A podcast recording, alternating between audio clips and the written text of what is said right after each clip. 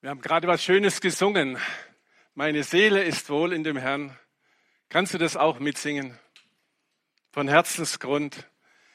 Danke für die Einladung, aus Gottes Wort heute zu euch zu sprechen. Vor einem Jahr war ich hier. Manche kennen mich noch von vor einem Jahr. Wie schnell ist es vergangen, diese Zeit? Je älter ich werde, umso häufiger gebrauche ich diesen dummen Spruch. Die Zeitwahrnehmung ändert sich offensichtlich. Für ein Kind ist ein Jahr eine lange Zeit, bis endlich wieder Weihnachten oder Geburtstag ist. Und für uns huschen die Jahre dahin, die Zeit fliegt. Oder wie der Lateiner sagt, sie flieht, tempus fugit. Monat für Monat, Woche für Woche, Tag für Tag. Meine Frau und ich sind dankbar, dass wir jeden Tag innehalten können und Gottes Wort aufschlagen und lesen, was der Ewige zu sagen hat, was ewige Gültigkeit hat. Und mit ihm zu reden und zu spüren, er ist da, er ist immer noch da, er ist der Ewige. Und so können wir dann auch unseren Dank und unsere Bitten ausbreiten und so auch wirklich diese Ruhe der Seele bekommen, auch in Zeiten, die schwierig sind, die turbulent sind, wie die letzten zwei Jahre. Wir gehen gerade durch das Buch Exodus in unserer Lese und diese Geschichtsbücher der Bibel, auch im Alten Testament, sind ja spannend. Schon die Kinder hören von diesen Geschichten, aber die Erwachsenen müssen sie auch lesen, aufmerksamer lesen, um zu verstehen, was passiert hier. Um eben zu sehen, dass der Held der Geschichte eben nicht der David oder der Mose oder der Josef oder sonst einer ist, sondern er. Er ist der Held der Geschichte. Die starke Hand Gottes ist so ein roter Faden, der sich durch die ganze Bibel zieht. Den müssen wir suchen wie den Silberstreifen in der Banknote. Das macht die Geschichte wertvoll. Das macht sie echt. Gott ist am Wirken. Seine Hand ist da. Er gestaltet. Er ist souverän. Er überwacht die Dinge und alle Menschen. Und ist es nicht wichtig gewesen und ist es immer noch wichtig, dass wir das wissen in diesen Zeiten, in denen wir stehen, die uns so ungewohnt, hektisch und einschneidend werden, dass uns die Luft abgeklemmt wird. Wenn Übergriffigkeit und Misstrauen sich plötzlich auch in Gemeinden hereindrücken. Gott ist da. Auf ihn müssen wir vertrauen. Er lenkt und leitet. Seine Hand, das ist ein Motiv, das ist wie, wie der Generalbass, ja, der Basso Continuo, der so in der Barockmusik das Fundament, ja, das wirklich was profundo ist, ja, ganz tief trägt und dabei auch wunderbar klingend zusammenhält. Oft sehen wir es erst hinterher. Und so lesen wir von Gottes Händen in der ganzen Bibel und ich möchte heute mit euch als Hauptlinie durch dieses Doppelbuch Nehemia Esra gehen, nicht komplett natürlich, aber dort werde ich aufsetzen. Dort hat mich nämlich diese Sache, als ich das mal studiert habe, sehr beeindruckt. Die Hand unseres guten Gottes, wer will, kann schon mal Nehemia aufschlagen, dauert vielleicht ein Weilchen. Da lesen wir nämlich mehrfach diese Sache, zum Beispiel in Nehemia 2, Vers 8, da steht, weil die gute Hand meines Gottes über mir war. Und das ist das Motiv heute. Das Buch Nehemia, um vielleicht den Hintergrund kurz zu geben, für die, die noch nicht beim EBTC waren. Dort darf man das nämlich hören, in verschiedenster Weise, auch die Prediger. Das berichtet von einer sehr bewegten Zeit des Volkes Gottes. Wir sind so im fünften Jahrhundert vor Christus, zweieinhalbtausend Jahre her. Und das Volk Gottes war durch Götzendienst und auch viele andere zum Himmel schreiende Sünden in die Zucht und letztlich in die harte Strafe Gottes gelaufen. Also er reagiert auch auf diese Weise. Seine Hand ist auch dann da. Sie wurden von fremden Weltmächten mehrfach besiegt, geplündert und dann zum Schluss deportiert. Ein Teil ließ dann Gott nach 70 Jahren dieser Deportation in Babylon zurückkehren ins gelobte Land. Aber naja, gelobtes Land, ne? alles lag in Schutt und Asche, platt gemacht. Und so mussten sie wieder anfangen aufzubauen. Sie fangen bei der Hauptstadt an, das Zentrum. Und in der Stadt im Zentrum, im Tempel und dort im Zentrum am Altar fangen sie an aufzubauen. Und es war sehr mühselig, dieser Aufbau, dauerte lange, viele Rückschläge. Gemeindebau war schon immer schwierig. Gemeindebau war schon immer schwierig. Aber Gott hatte seine Hand im Spiel. Und das sehen wir hier. Und das ist wirklich total schön. Sie ist manchmal unsichtbar, aber sie ist spürbar. Gottes Volk weiß, dass Gott regiert, dass er alles im Griff hat, alles in der Hand hat, dass nichts seiner Aufmerksamkeit entgeht. Seine Augen durchlaufen die ganze Welt. Also kein Politiker kann etwas machen, was Gott nicht verordnet hat. Halten wir daran fest. Verstehen tun wir es nicht immer. Aber das ist, was wir wissen aus Gottes Wort. Das ist die Wahrheit. Und deswegen wissen wir, dass auch das Heute von dir und von mir, unser Sein in seiner Hand liegt. Unser Leben, unsere Zukunft steht in Gottes Händen. Und dann kann es der Seele gut gehen, auch wenn du krank bist, auch wenn du Schwierigkeiten hast und die Dinge nicht so laufen, wie du dir es vorstellst. Und das ist die Wahrheit, an der wir uns Glaubenden auch heute Morgen wirklich erfreuen wollen, nämlich wir sind in Gottes Händen. Das ist die Botschaft des Wortes Gottes, die ich heute vor eure Blicke stellen wollen, will. Wir sind in Gottes Händen. Und dieses Motiv der Heiligen Schrift möchte ich mit drei biblischen Betrachtungen vor unsere Herzen stellen. Wir sind in Gottes Händen in drei Richtungen. Erstens, Gottes Hand ist über uns. Wir haben es gerade gelesen, ich gehe gleich darauf zurück. Gottes Hand ist über uns. Sie ist aber auch unter uns. Das brauchen wir auch manchmal, dass sie unter uns ist. Im einen Bild war das gerade so angedeutet im Liedtext. Und das dritte, Gottes Hand ist um uns herum, über uns, unter uns, um uns herum. Da kann man sich geborgen fühlen, oder? Da kann man sich geborgen fühlen. Kennst du diese Geborgenheit? Kannst du das sagen? Oder läufst du noch ohne Gott und ohne Hoffnung, mit irgendwelchen Einbildungen, irgendwelchen Mythen, Geschichten, Narrativen durch die Welt. Es wird schon gut gehen. Möge Gott heute Morgen durch sein Wort unsere Blicke auf ihn richten, auf seine machtvollen, starken, fürsorglichen Hände. Weg von den Wogen und Wellen der Weltpolitik. Das ist nicht mein Thema. Weg vom Säbelrassen irgendwelcher Xi Jinpings und Putins und wie sie alle heißen. Weg vom Terror der Islamisten, von dem wir zurzeit ein bisschen weniger hören. Weg von der Bedrohung der Freiheit im Westen, von der wir mehr hören. Weg von den Untergangsszenarien der grünen Ökopolitiker.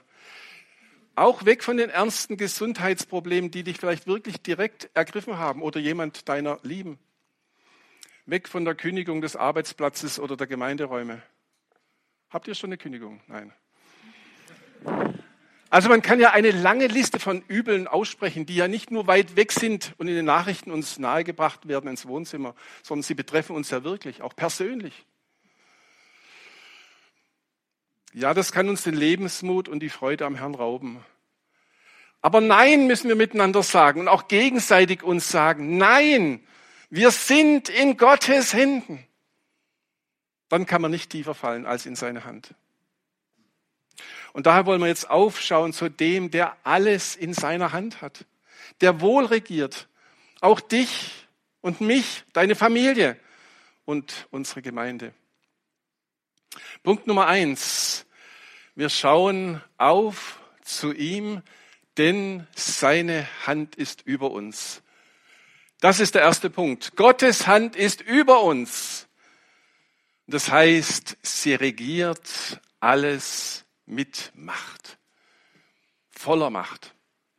Also springen wir dann nochmal in den Nehemiah-Text gleich zurück. Wir müssen jetzt ein bisschen da in fremde Lande, fremde Zeiten zurückgehen, zweieinhalbtausend Jahre ungefähr. Das ist um das Jahr 444 vor Christus. Wir sind ganz weit weg in einem wunderschön gestalteten Palast in der alten persischen Hauptstadt Susan, weit im Osten, dem Regierungssitz damals des Königs Arthasasta oder auch Artaxerxes Erste genannt. Und dann beobachten wir hier von irgendeiner Warte aus dieses geschäftige Summen und Brummen von Hofbeamten, von Dienern und einzelnen fremdländisch aussehenden Leuten, die da kommen und gehen. Manche Leute mit großem Prunk und einer ganzen Entourage, ihrem Hofstaat. Und dann sehen wir plötzlich am Rande so einen älteren, würdig aussehenden Mann stehen, hat sein kostbares persisches Gewand an, da strahlt er und man sieht aber im Gesicht, er hat unverkennbar jüdische Gesichtszüge und er ist umgeben von einigen Besuchern, die sehen auch so aus und man merkt, oh, die kommen aus der fernen Heimat Jerusalem. Und sie stehen da und unterreden sich und berichten offensichtlich aus der Heimat. Und dann sieht man, wie die Stirn dieses alten, würdigen Herrn sich runzelt und seine Gesichtszüge traurig werden was ist los? Was ist los? Ich lese aus Nehemia 1 ab Vers 3. Nehemia 1 ab Vers 3. Dort berichtet dieser alte Mann. Er heißt Nehemia. Er ist der Sohn Hachaljas, wie uns Vers 1 sagt. Und sie sagten zu mir, die übrig gebliebenen, die von den Gefangenen dort in der Provinz übrig geblieben sind, leben in großem Unglück und in Schmach und die Mauer von Jerusalem ist niedergerissen und seine Tore sind mit Feuer verbrannt.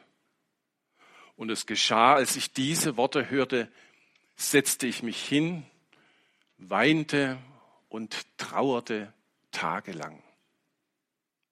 Erstmal soweit. Also wir können hier etwas beobachten, was unbedingt zu diesem Thema Gottes Hand über uns gehört. Also einer dieser weggeführten, deportierten Juden war offensichtlich durch Gottes steuernde Hand zum höchsten Beamten am Hof aufgestiegen. Er war der Vertrauensmann von diesem Artaxerxes I. geworden. Also hat richtig Karriere gemacht in fremdem Land. Er hätte eigentlich zufrieden sein können. Wirklich. Aber Vers 4 hat uns hier gesagt, dass ihn das Schicksal seines Volkes, des Volkes Gottes nämlich, und der Zustand des Tempels, des Gotteshauses nicht kalt ließ. Es lag ihm am Herzen. Und das merkt man daran, dass er dann hier weint und tagelang trauert. Hast du schon mal tagelang getrauert? Da war bestimmt was Ernsthaftes los. Es hat ihn ergriffen. Gottes Volk leidet das lässt ihn nicht kalt. Was machst du, wenn die Gemeinde ein großes Problem hat? Eine große Sorge oder wenn das Volk Gottes insgesamt bedroht ist? Was machen wir? Wenn alles Jammern nichts hilft, da sind wir ja groß. Jammern können wir. Können wir auch beten. Denn Nehemia fastete und betete zu Gott anhaltend. Man könnte rekonstruieren aus dem Text vier Monate lang. Das war nicht nur mal eine Gebetsnacht, wie wir es früher in der Gemeinde ab und zu hatten, mit viel Freude. Ich lese weiter aus Kapitel 2, Vers 4. Und ich fastete und betete vor dem Gott des Himmels und ich sprach. Und jetzt kommt ein wunderbares Gebet, das ich so einfach auf eure Herzen legen möchte. Wer diesen Gott so kennt, dass er so zu ihm reden kann, der weiß, dass Gott über ihm ist und machtvoll alles regiert. Deswegen kommt es auch im Gebet vor. Der wusste das, dieser Nehemia. Er betet folgendes. Ach, Jahwe, also ewiger. Gott des Himmels, du großer und furchtbarer Gott, der den Bund und die Gnade denen bewahrt, die ihn lieben und seine Gebote bewahren.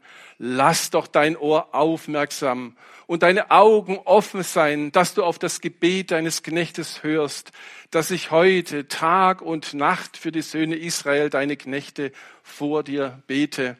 Und jetzt kommt was Interessantes und mit dem ich die Sünden der Söhne Israel bekenne, die wir gegen dich begangen haben. Er weiß sich in Buße richtig an Gott zu wenden. Das hatte ja eine Ursache, die Deportation. Das Übel, das uns auch heute im Jahr 2022 trifft und getroffen hat, hat zum Ursache Sünde. Ich kann dir nicht sagen, welche aber ich habe da so meine Vermutungen. Und deswegen sollten wir immer fragen, wenn wir Gott um Hilfe fragen in großer Not, es mag doch vielleicht auch eine Züchtigung Gottes sein. die anhaltenden Dürren in Kalifornien, die Waldbrände, die Überschwemmungen. Meint ihr nicht, dass Gott das Wetter macht? Ist es wirklich so, wie ein Prediger mal gesagt hat, ja, das ist so, äh, Gott ist wie so ein Wetterfrosch. Der sagt halt das Wetter voraus, aber er macht's nicht. Nein, Gott macht das Wetter. Und es kann sein, dass es immer noch so ist, wie es in der Schrift mehrfach deutlich gesagt wird, dass auch das Wetter ein Handeln Gottes ist und nicht Zufall ist. Und dann kommen wir dazu, dass man Sünden bekennt. Und so sagt er auch, ich und meines Vaters Haus, wir haben gesündigt. Sehr böse haben wir gegen dich gehandelt und haben nicht die Gebote und die Ordnung und die Rechtsbestimmungen bewahrt, also den Willen Gottes, wie er bekannt war, schriftlich, die du deinem Knecht Mose geboten hast. Es war ja alles da, wir haben es doch auch. Und dann kommt eine Bitte, Denke doch an das Wort, das du deinem Knecht Mose geboten hast, indem du sprachst, werdet ihr treulos handeln, dann werde ich euch unter die Völker zerstreuen. Das war passiert, offensichtlich, erfüllt worden. Jetzt geht's aber weiter und das ist schön. Das ist der Gott, an den wir glauben. Er straft nicht nur, sondern er hat gesagt, wenn ihr umkehrt, wir lesen weiter, kehrt ihr aber zu mir um und bewahrt meine Gebote und tut sie, wenn auch eure Vertriebenen am Ende des Himmels sein sollten, also Übertreibung, ja, selbst von dort werde ich, sagt Gott, sie sammeln und sie an den Ort bringen, den ich erwählt habe, um meinen Namen dort wohnen zu lassen. So steht es oft in 5. Mose. So, das zitiert er. Er kennt seine Bibel, der Nehemiah. Er betet mit der Bibel. Super. So müssen wir es machen. Und er geht weiter hier, Vers 10. Sie sind ja deine Knechte und dein Volk, das du erlöst hast durch deine große Kraft und Achtung, deine starke Hand. Kennst du die starke Hand Gottes? Wir sind in Gottes Händen. Seine starke Hand ist über uns. Sie regiert alles machtvoll. Und so kann er Vers 11 sagen, ach Herr, lass doch dein Ohr aufmerksam sein und auf das Gebet deines Knechtes und auf das Gebet deiner Knechte hören, die gewillt sind, deinen Namen zu fürchten.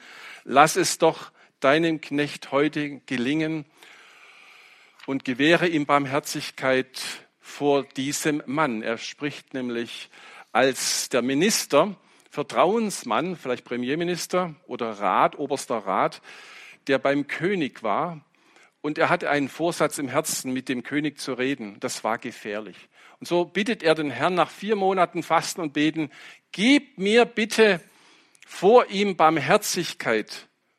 Erklärung, ich war nämlich Mundschenk beim König. Also das war ein absoluter Vertrauensposten. Das war also der Lebensmitteltester, der dafür sorgte, dass der König nicht vergiftet wurde, sondern wenn er Wein trank, wusste, das führt zur Freude und nicht zum Tod. Jetzt war seine Stunde also gekommen. Er musste vier Monate wahrscheinlich warten. Er erbittet nochmal von Gott Barmherzigkeit. Jetzt kommt seine Stunde, auf die er gehofft hatte, aber die er auch fürchtete, weil ihr müsst euch vorstellen, er musste dem König erzählen, warum er in der Gegenwart des Königs traurig war mit so einer Miene. Das war lebensgefährlich damals. können wir uns gar nicht vorstellen, oder? Traurig sein in der Gegenwart des Königs damals war lebensgefährlich, denn wer die Ehre hatte, vor dem höchsten Machthaber zu stehen, der hat gefälligst ein fröhliches Gesicht zu zeigen. Aber es geht erstaunlicherweise, da gibt es irgend so eine Hand, erstaunlicherweise gut. Der König will sogar Nehemia helfen. Und so merkt Nehemia, dass seine Gebete erhört wurden. Und jetzt wird er kühn. Der Glaube, der die Hand Gottes in den Umständen sieht, wird kühn. Kapitel 2, Vers 7. Kapitel 2, Vers 7. Und ich sprach zum König, wenn es dem König für gut gefällt, so gebe man mir Briefe an die Statthalter jenseits des Stromes, dass sie mich durchziehen lassen, bis ich nach Juda komme und einen Brief auch an Asaf, den Hüter des königlichen Forstes, dass er mir Holz gebe, um die Tore der Burg, die zum Haus gehört, mit Balken zu versehen und für die Mauer der Stadt und für das Haus, in das ich ziehen werde. Und der König gab es mir, Begründung, weil die gute Hand Gottes über mir war. Der Betende und Fastende erlebt im Glauben, dass Gott da ist und wenn sein Volk bittet, Erhörung schenkt. Also, dass es in erstaunlicher Weise gut ging, hatte einen klaren Grund und der steht hier, weil die gute Hand meines Gottes über mir war. So müssen wir beten. So müssen wir beten. Also wenn wir eins lernen sollten, auch aus den letzten zwei Jahren, dann dieses, lasst uns keine Angst vor der Zukunft haben. Lasst uns alles im Gebet vor Gott ausbreiten. Lasst uns auf sein Eingreifen warten, gläubig warten. Und wenn seine Zeit gekommen ist, wird er handeln. Er hat es doch schon getan. Und so können wir dann mutig voranschreiten. Nun, natürlich nur der Glaubende kann das tun. Also wenn wir Menschen sind, die wissen, dass alles in Gottes Händen liegt und dass seine Hand über uns ist, machtvoll über uns ist. Das nennen wir in der Theologie die Vorsehung Gottes hat alles in der Hand, in seiner Allmacht, in seiner Weisheit und seiner Güte. Er hält Gott alles, er lenkt alles, er regiert über die ganze Schöpfung, vom kleinsten bis zum größten, vom geringsten Menschen bis zum mächtigsten Weltherrscher. Ja, wir sind in Gottes Händen. Sie sind beständig über uns. Wohl uns, wenn wir das auch als Gemeinde spüren und erkennen dürfen. Ich hoffe, dass ihr das auch so spürt. Es ist ja eine unsichtbare Hand. Also man braucht Glauben. Aber sie wird von dem geführt, der Himmel und Erde in der Hand hat. Steht am Matthäus am letzten. Alle Macht gegeben. Hast du sie auch gespürt, diese Hand, in den Wirren der letzten zwei Jahre? Da haben Christen gebeten, ich denke hier auch in der Schweiz, in Deutschland, und wir haben diese große Angst, die wir hatten vor der allgemeinen Impfpflicht, nicht erleben müssen. Es trifft immer noch schlimm, manche. Aber diese Sache war undenkbar. Es war uns klar, das kommt, wie das Amen der Kirche. Aber es kam eben nicht, weil die Kirche wirklich Amen gesagt hat. Andersrum. Und dann lesen wir jetzt achtmal noch weiter in diesen beiden Büchern, das will ich jetzt nicht weiter vertiefen. Lest es nach. Noch achtmal findest du die Hand des Herrn, die Hand des großen, starken Gottes in Nehemia und Esra, wenn du das Doppelbuch hier durchliest. Gottes Hand ist über uns ein großartiges Thema. Und weil es so großartig ist, noch drei kurze Ausflüge in die Schrift, um zu zeigen, wie man das verarbeiten kann. Eins der schönsten Motive, wie man dieses Wissen dass Gottes Hand über uns ist, verarbeiten kann, finden wir in diesem Loblied, in diesem Erhebungslied, in diesem Magnifikat der Maria. Ich springe also ganz kurz, ihr braucht da nicht hingehen, nach Lukas 1. Ähm, muss mal gucken, dass ich hier weiterkomme. Ja, Lukas 1, wer notieren und nachlesen will. Ich lese es nur vor. Sie sagt folgendes, diese junge, junge Frau, eine Gläubige offensichtlich, und das Herz geht auf, wenn man es anhört, was sie sagt. Sie sagt, denn Großes hat der Mächtige an mir getan und heilig ist sein Name. Und seine Barmherzigkeit ist von Geschlecht zu Geschlecht über die, welche ihn fürchten. Er hat Macht geübt mit seinem Arm. Er hat zerstreut, die in der Gesinnung ihres Herzens hochmütig sind. Er hat Mächtige von Thronen hinabgestoßen und Niedrige erhöht. Das macht Gott so. Die Großen stößt er hinab, die Niedrigen erhöht er. Hungrige hat er mit Gütern erfüllt und Reiche leer fortgeschickt. Also sie hat gesehen, dass Gottes Arm oder seine Hand, seine Macht, ein Symbol für die Macht Gottes, über den Gottesfürchtigen, über den Niedrigen, über den Bedürftigen ist. Auch David sagt es im Psalm 19, ich zitiere das nur, als er eines Nachts draußen ist, er war ja als Hirte oft wahrscheinlich nachts draußen, diesen Himmel, die noch nicht von der Lichtverschmutzung so ausgeblendet waren, wo man noch wirklich dieses Funkeln der Sterne und dieser riesigen Anzahl von Sternen noch wirklich erleben konnte. Das sagt er beim Aufblick zu diesen für uns unendlichen Weiten des Weltalls. Die Himmel erzählen die Herrlichkeit Gottes und die Ausdehnung verkündet was? seiner Hände Werk.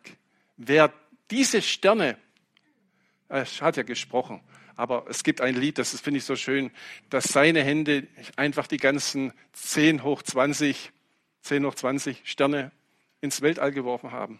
Also das schätzt man halt. Ne? Der schnellste Computer, den wir momentan haben, braucht dreieinhalb Jahre, ähm, um die zu zählen. Aber das Problem ist, er hat nicht so viel Speicher, obwohl er eine, einige Petabyte Speicher hat, um die ganzen Namen zu speichern. Das ist technisch immer noch unmöglich, was Gott einfach so macht. Seine Hände Werk. Also die Evolutionisten und die Gotteshasser allgemein, die werden eines Tages im tragischen Elend ihres verfehlten, stolzen Lebens in endloser Weite einsam sitzen und wie das Vieh zugrunde gehen. Das war jetzt ziemlich heftig, gell? Aber wenn du nicht an diesen Gott glaubst, der die Sterne ans, ins Weltall geworfen hat, durch sein Wort natürlich, ins Dasein gerufen hat, dann bist du wirklich sehr zu betrauern. Willst du nicht diesen Gott kennenlernen, der so stark ist? Der zum Himmel aufschauende, der Gläubige, weiß auch in dunkelster Nacht, Gottes Hände sind immer noch über seiner Schöpfung. Das hat David gesehen. Und daher wollen auch wir, auch als Gemeinde, immer wieder uns vor diesem Höchsten im Gebet beugen und auf seine Macht bauen. Der Apostel Petrus ist die dritte Hilfsstelle, die ich anziehen wollte, sagt uns diesem ersten Brief, Kapitel 5, Vers 6, da sagt er zu uns Christen, so demütiget euch, damit meint er uns Christen, die Glaubenden, unter die mächtige Hand Gottes. Sie ist über uns, wir sollen uns unter sie beugen. So demütiget euch unter die mächtige Hand Gottes, damit er euch erhöhe zur rechten Zeit. Und dann sagt er, wie man es machen soll. Da steht jetzt ein in dem. Wie machen wir das? Dieses Demütigen. Und es steht, indem ihr eure Sorgen, und zwar alle eure Sorgen auf ihn werft. Werfen heißt nicht, dass man sie nur so mal zeigt, dass man es ihm nur sagt. Und das ist eine Schwierigkeit, die ich aus meinem Gebetsleben kenne, dass ich dem Herrn meine Sorgen sage, aber sie ihm nicht vorwerfe und dann dort liegen lasse. Weißt du, wenn du was wirfst, was wegwirfst, dann ist es weg. Das ist nicht aus deinem Leben weg, aber die Sorge ist weg. Die ängstliche. Warum? Weil jetzt der Starke, der Gott, der die starke Hand hat, der über dir wacht, sich jetzt kümmern wird. Warum ist das so? Ist das Fantasie? Habe ich mir das ausgedacht? Nein, der Satz ist noch nicht fertig. Du musst weiterlesen. Hier steht, denn er ist besorgt für dich. Er sorgt, damit du nicht sorgen musst. Ist es nicht toll zu wissen, dass wir zu einem beten, der eine so starke Hand ist? Deswegen werden wir unsere schwache Hände, das ist ja das Symbol, das, das steht ja nirgendwo in der, in der Bibel, dass man das so machen muss, aber dieses Symbol habe ich mal gelernt, dass wir die Hände falten. Manche machen ja auch so, andere so beten, manche, das wäre dann biblisch auch. Aber die Hände falten, ein interessanter Ausdruck, das ist so ein Symbol, ich kann jetzt nichts mehr tun. Ja, merkt ihr? Wenn, wenn du die Hände faltest, kannst du nichts mehr, nicht mehr handeln. Und deswegen ist dieses Symbol ein sehr schönes Symbol zu sagen, Herr, jetzt übergeben wir es deiner starken Hand, weil meine Hand gefaltet ist und nichts mehr tun kann. Ich fasse den Punkt zusammen, das war der wichtigste. Wir sollen seine Hand über uns wissen, kennen, anerkennen und uns demütigen. Das ist ja kein modernes Wort, aber es ist ein segensreiches Wort, wie wir hier sehen. Manche Worte, die segensreich sind, sind nicht mehr ganz modern. Und wie geht es, indem wir alle unsere Sorgen auf ihn werfen? Das heißt, beten. Beten. Warum? Er ist besorgt für euch. Ein wunderbarer Vers. Der, dem Zeit und Ewigkeit gehören, dem, dessen Gnade und Barmherzigkeit jeden Tag neu ist. Lasst uns unsere Sorgen auf ihn werfen, denn dort Liegen Sie gut, lasst Sie uns dort liegen lassen, da sind Sie in den besten, in den starken Händen. Und was passiert, sagst du, wenn man dann doch ängstlich ist? Was ist, wenn ich Fehltritte, Sünden begehe, auf die Nase falle, so wie dieser Petrus, der, dem wir gerade zugehört haben? Hat er grandios versagt, vielleicht mache ich das ja auch. Dann wisse, auch dann, Gottes Hand ist da. Aber jetzt möchte ich was anderes sagen. Gottes Hand ist unter uns. Wenn wir fallen, sei es wie Petrus oder anders, dann wird uns seine Hand auffangen. Seine Hand ist unter uns, sie fängt uns auf. Das ist der zweite Aspekt. Wir sind in Gottes Händen. Und da möchte ich nur zwei Texte aus dem Alten Testament heranziehen, um uns ein Motiv, das durch die ganze Schrift geht, hier uns vor Augen zu stellen, nämlich wir Glaubenden sind in Gottes Händen. Das ist so schön. Das bedeutet auch eben, dass er uns auffängt, wenn wir fallen, wenn wir straucheln. Er fängt uns auf. Sein Blick kommt. Wenn du gerade den größten Bockmist baust und meinst, jetzt ist alles zu spät. Jetzt habe ich den Herrn verraten, jetzt gehe ich verloren. Ein Text aus 5. Mose, ihr seht hier die Stellen angeschlagen, aus 5. Mose 33, aus dieser Predigt des Mose. Der hatte das ja alles erlebt. Und hier in diesem Segen für das Volk Israel schreibt das auch nieder. Diese Predigt haben wir ja bis heute schriftlich. Und er erhebt damit letztlich nochmal in seinen letzten Minuten oder Stunden, er wird ja danach dann auch sterben, nochmals diesen Gott Israels und ich lese nur ein paar Verse, 5. Mose 33 ab Vers 26. Dort sagt er, keiner ist wie der Gott Jeschuruns. Jeschurun ist ein, ein, eine spezielle Bezeichnung, eine poetische Bezeichnung für das Volk Israel. Also das heißt sowas wie der Gerade oder der Rechtschaffene, habe ich gelernt.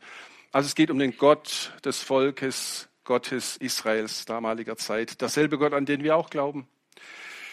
Also er sagt, keiner ist wie der Gott Jeschuruns, der auf den Himmeln einherfährt zu deiner Hilfe und in seiner Hoheit auf den Wolken. Das ist so die Hand Gottes über uns, ja. Und dann geht's weiter. Deine Zuflucht ist der Gott der Urzeit und unter dir sind ewige Arme. Hier steht's. Unter dir sind ewige Arme.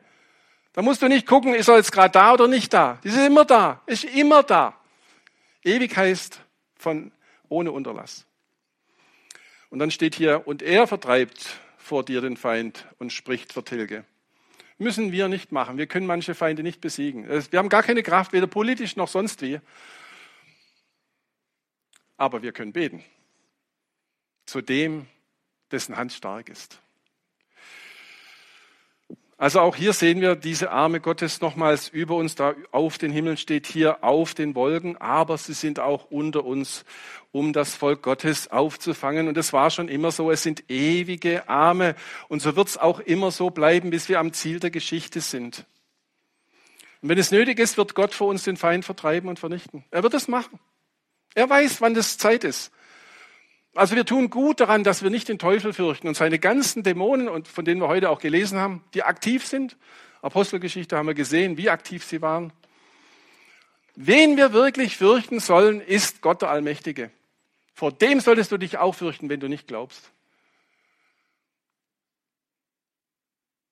Wisst ihr, ihr seht ja hier so viel Elektronik rumstehen. Und was einem auffällt, sind viele Kabel. Die ganzen Dinger brauchen Stecker. Warum? Weil sie ohne Strom nicht funktionieren. Lebewesen wie Menschen oder auch Engel brauchen Leben, sonst sind sie keine Lebewesen. Okay, haben wir verstanden. Wer gibt denn denen das Leben? Wer erhält denen das Leben? Wenn Gott dem Satan den Stecker rauszieht, was meinst du, was der da noch macht? Meinst du, der fährt da noch 14 Tage auf Batterie wie ein Tesla? Der macht wir meinen immer, der Teufel wäre so einer, der sich so irgendwie mit so einem Rädler selber aufdreht und dann irgendwie sich ganz groß machen kann. Der Teufel ist der Teufel Gottes. Er kann nichts und gar nichts, außer was Gottes starke Hand ihm gebietet und zulässt. Lies Hiob und verschiedene andere Stellen. Und deswegen wollen wir nicht den Teufel fürchten und all seine Rotten, die sich zusammenrotten nach Psalm 2, wieder den Gesalbten des Herrn. Das spüren wir, das sehen wir. Zumindest in dieser Geschichte hier und auch in unserer aktuellen Geschichte. Nein, Vers 27 sagt hier, der Gottesfürchtige findet Zuflucht in der Hand Gottes. Den fürchten wir. Und wenn du je Hilfe brauchst, weil du Fehler gemacht hast, lieber Mitchrist, oder weil du dich einfach schwach fühlst, dann geh im Gebet zu ihm, zu dem, der auf den Himmeln einherfährt zu deiner Hilfe. Er wird dich auffangen. Er kann das. Warum? Ja, seine Arme sind ewig unter dir. Der Jesus hat es ja in Zeiten größter Versuchung auch gezeigt, wie das geht. Wir lesen ja von seinen Versuchungszeiten von einer sehr ausführlich in Matthäus 4, wo er in die Wüste geht, vom Geist Gottes geleitet und der Teufel dort ernsthaft versucht, ihn zu Fall zu bringen und seine alten Erfolgsrezepte, die in Eden grandios funktioniert haben, wieder zum Funktionieren zu bringen bei dem zweiten Menschen, dem letzten Adam. Und so bringt er hier vor Jesus diese großen Lebensfragen, die an unseren Stolz, an unsere Unabhängigkeit von Gott appellieren. Mach doch dies, mach doch jenes, lass dich fallen und so weiter. Ihr kennt die Versuchungen. Wie filigran und wie er wirklich genau an die Stellen, wo er vorher bei Adam und Eva erfolgreich war, wieder rangeht, mit der Lust der Augen, ja, dem Lust des Fleisches, mit dem Hochmut des Lebens. Er versucht es zumindest. Und dann kommt er plötzlich, und das ist ganz gefährlich, er kommt mit einem Bibelwort. Habt ihr das gelesen? Der Teufel kommt mit der Bibel. Oh oh, dann muss Gottes Volk aufpassen. Er sagt nämlich, wenn du Gottes Sohn bist, so wirf dich herab. Denn es steht geschrieben, jetzt zitiert der Teufel die Bibel. Er wird seinen Engeln deinetwegen befehlen und sie werden dich auf Händen tragen, damit du nicht etwa deinen Fuß an einen Stein stoßest. Der Teufel zitiert Psalm 91 liest der Teufel die Bibel. Du, der kennt die vielleicht besser wie du, wenn du sie nicht jeden, jedes Jahr durchliest. Aufgepasst. Wenn der Teufel mit der Schrift kommt, nochmal genau nachlesen. Das ist mein Tipp für euch heute, okay? Nochmal genau nachlesen. Weil es werden auch Christen kommen. Liebe und vielleicht weniger Liebe. In den Problemen auch, die uns heute am Hals hängen, die kommen mit Bibelstellen. Und dann musst du genau hinschauen. Was steht geschrieben? Das wollen wir ganz kurz machen hier, nur als, als Exempel, dass ich hier nicht fantasiere. Du musst Psalm 91 zu Hause mal in Ruhe angucken. Er zitiert hier Vers 11 und 12 aus diesem Psalm 91. Da heißt es Vers 9, weil du den Herrn meine Zuflucht, den Höchsten, gesetzt hast zu deiner Wohnung, so wird dir kein Unglück widerfahren und keine Plage deinem Zelt nahen. Denn er wird seinen Engeln über dir befehlen, dich zu bewahren auf allen deinen Wegen. Auf den Händen werden sie dich tragen, damit du deinen Fuß nicht an einen Stein stoßest. Das ist der Text der Wahrheit. Der Teufel zitiert. Du musst das mal nebeneinander schreiben und mal gucken genau. Der ist ja auch nicht blöd, der Teufel ist ja listig. Aber du wirst merken, sehr schnell, wenn du das nebeneinander schreibst, er lässt was aus. Was lässt er denn aus? Naja, Vers 11 am Ende steht, dich zu bewahren auf allen deinen Wegen. In diesem Psalm ist ein Verheißungswort. Das lässt er aus. Und dann zitiert er ja aus dem Kontext herausgerissen. Das müssen wir auch lernen, dass wir nicht so einzel herausreiß Bibelvers Christen werden. Ja? Wir müssen Kontext Bibelleser werden. Wie Martin immer gesagt hat, Context Rules. Also der Text außenrum. Wie beginnt und wie endet dieser Psalm? Ja, das ist ganz einfach. Fängt an Vers 1. Wer im Schutz des Höchsten sitzt, wird bleiben im Schatten des Allmächtigen. Das ist das Thema des Psalmes. Und der Teufel nimmt daraus einen Vers, um Jesus zu Fall zu bringen. Hallo! Er muss irgendwie, obwohl er das intelligenteste und schönste Geschöpf war, das Gott gemacht hat, aber dann gefallen ist, ziemlich töricht geworden sein. Aber er versucht es auch bei dir und mir. Das müssen wir wissen, dass er es versucht. Das heißt Vers 2, und ich sage vor dem, von dem Herrn, von dem Herrn sage ich, also von ihm, meine Zuflucht und meine Burg, mein Gott, auf ihn will ich vertrauen. Und er versucht Jesus ein falsches Vertrauen für dieses spektakuläre Wunder hier zu gewinnen. Aber seht ihr, hier war wieder dieses wichtige Wort Zuflucht. Gell? Wo? Wo ist die Zuflucht? Beim Allmächtigen. Nur dort können wir der Macht und der List des Teufels nämlich widerstehen. In der Zuflucht beim Allmächtigen. Der Glaubende weiß ja, ich kann, ja, ich, ich will auch, ich darf, ich muss ihm vertrauen. Ihm. Und dann kann der Teufel kommen. Dann sind die mächtigen Hände Gottes unter uns und wir werden nicht fallen. Jakobus sagt es so im Neuen Testament. Er sagt, unterwerfet euch nun Gott, widersteht dem Teufel und er wird von euch fliehen. Nahet euch Gott und er wird sich euch nahen. Das ist unser Sicherheitskonzept. Das ist unser Versicherungspolice und nicht nur bis zum Sterben. Lebensversicherung, haha. Hat jemand von euch eine Lebensversicherung? Müsst ihr mir nicht sagen. Sie wird euch das Leben nicht versichern. Nicht sichern aber eure Erben haben Freude. Hier lernen wir bei Jakobus, wer sich Gott unterwirft. Ich würde mal sagen, Klammer, nur der, da ist ja nicht zu spielen. Wir können ja nicht hochmütig über diesen Mächtigen reden, oder? Aber wer sich Gott, dem Mächtigsten, unterwirft, seiner starken Hand unter uns und über uns vertraut, der kann und soll dem Teufel widerstehen. Hier steht's. Imperativ, wisst ihr, was das heißt? Befehlsform. Und wenn das noch nicht so ist, dann mach's jetzt. Ja, Lektionen sind gut, ne?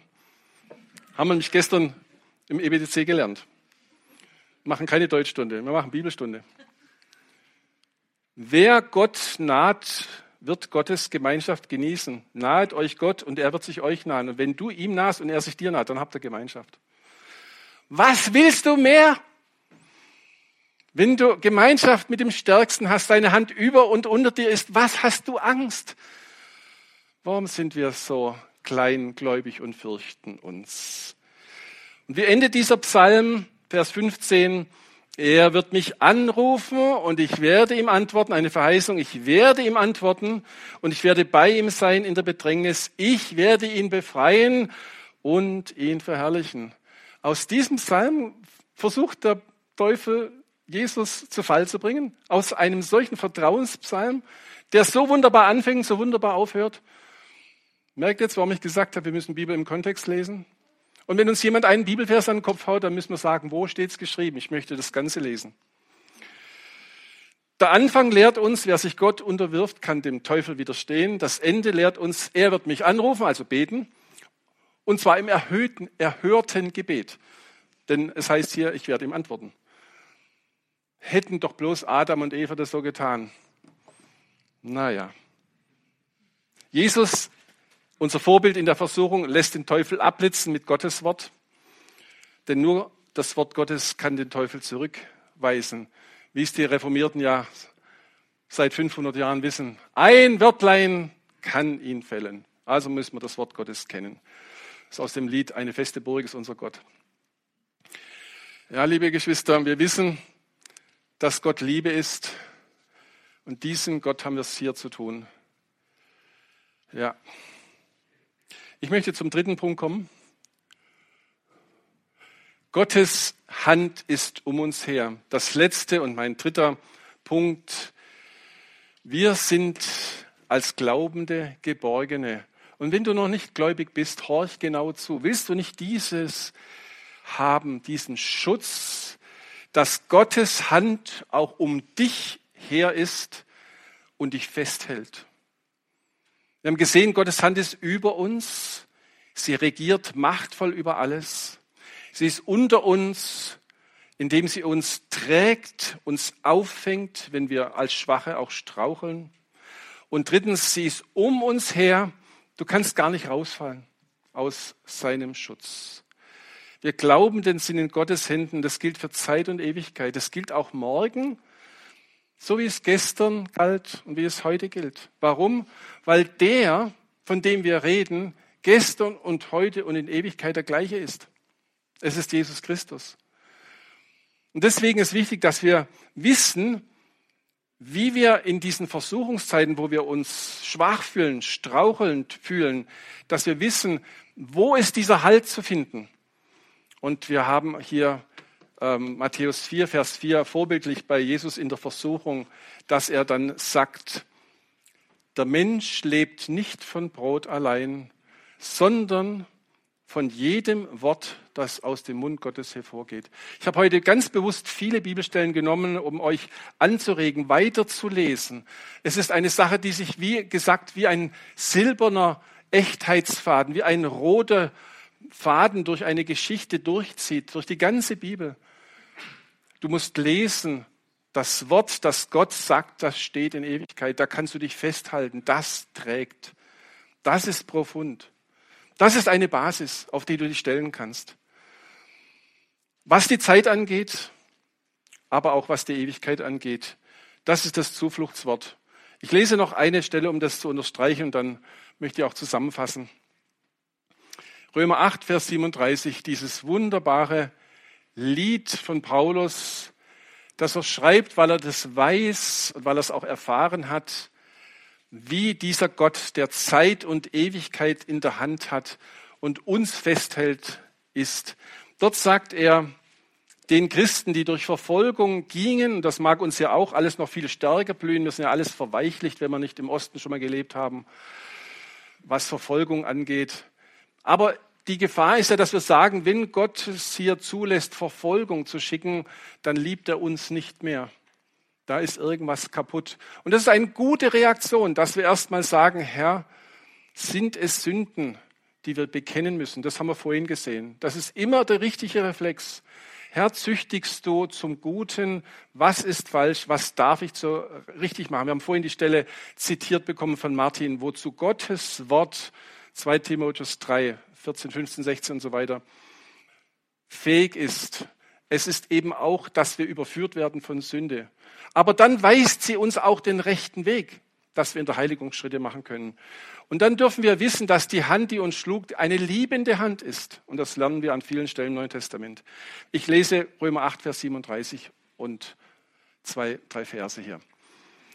Aber in diesem allem, in allen Sorgen, Schwächen, Verfolgungen und so weiter, was uns trifft, auch existenziell trifft, in allem diesen sind wir mehr als Überwinder.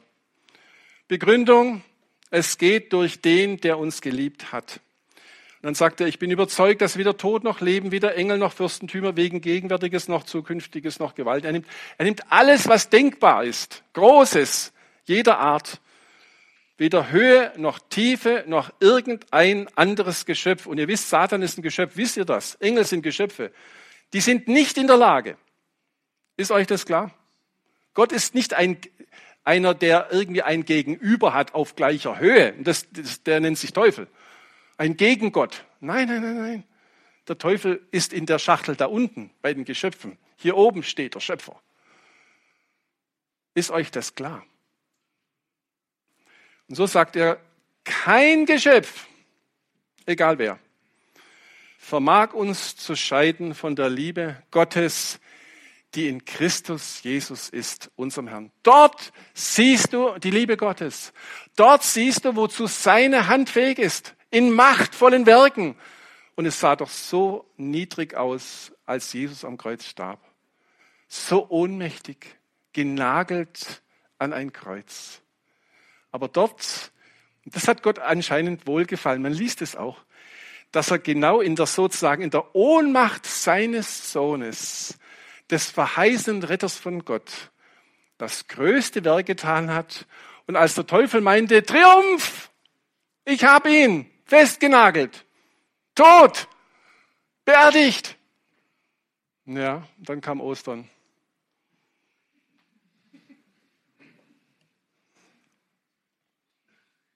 Und dann erscheint der Herr Jesus bei seinen Jüngern zweimal sonntags. Und er zeigte ihnen seine Hände und seine Seite. Und was sagt dann die Bibel? Was war die Reaktion davon? Da freuten sich die Jünger, als sie den Herrn sahen.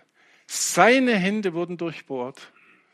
seine mächtigen Hände, damit das mächtigste und großartigste Werk Gottes, sein Heilswerk, vollendet wurde. Und diese durchbohrten Hände Jesu tragen dich auch jetzt. Es ist der Gott, an den wir glauben. Ich fasse es nochmal zusammen. Gottes Hand ist über uns. Sie regiert machtvoll. Es gibt keinen mächtigeren. Vertrauen wir ihm. Rufen wir ihn an. Und Gottes Hand ist auch unter uns. Wenn du fällst und schwach bist, sie tragen dich. Die Bibel sagt so, wie so ein Hirte auch sein Schäfchen nach Hause trägt, zur Herde wiederbringt. Wir dürfen ihm vertrauen, dass seine Hirtentreue uns nicht aus den Augen verlässt. Er weiß genau, wo du jetzt gerade hinläufst. Und er wird dich auch einholen und dich zurückbringen. Er wird dich zurechtbringen. Aber wenn du nicht an ihn glaubst, was für eine Hoffnung hast du überhaupt? Aber der Gläubige weiß drittens, Gottes Hand ist um ihn her. Er ist ein festgehaltener. Wir sind geborgen in ihm. Für Zeit, heute und morgen, auch in Ewigkeit. Amen.